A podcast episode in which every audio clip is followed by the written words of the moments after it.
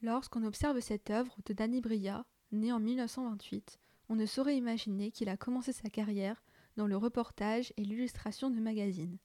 Son travail autour du végétal, ici une majestueuse rose en gros plan, combine une observation minutieuse de la nature à un travail en laboratoire, où il crée chimiquement, avec divers métaux et pigments, la couleur originale de la fleur. Il s'agit d'un processus de création complet qui ne laisse pas de place au hasard.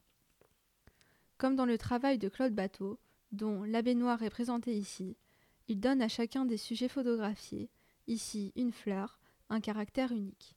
À la différence de sa collègue, Denis Bria mise sur le très gros plan. Observez cette photographie de près, puis en vous éloignant un peu. Que montre-t-elle vraiment? Une rose ou un autre univers? Les virages anguleux et complexes des pétales peuvent faire perdre le fil de la réalité au seuil de l'abstrait.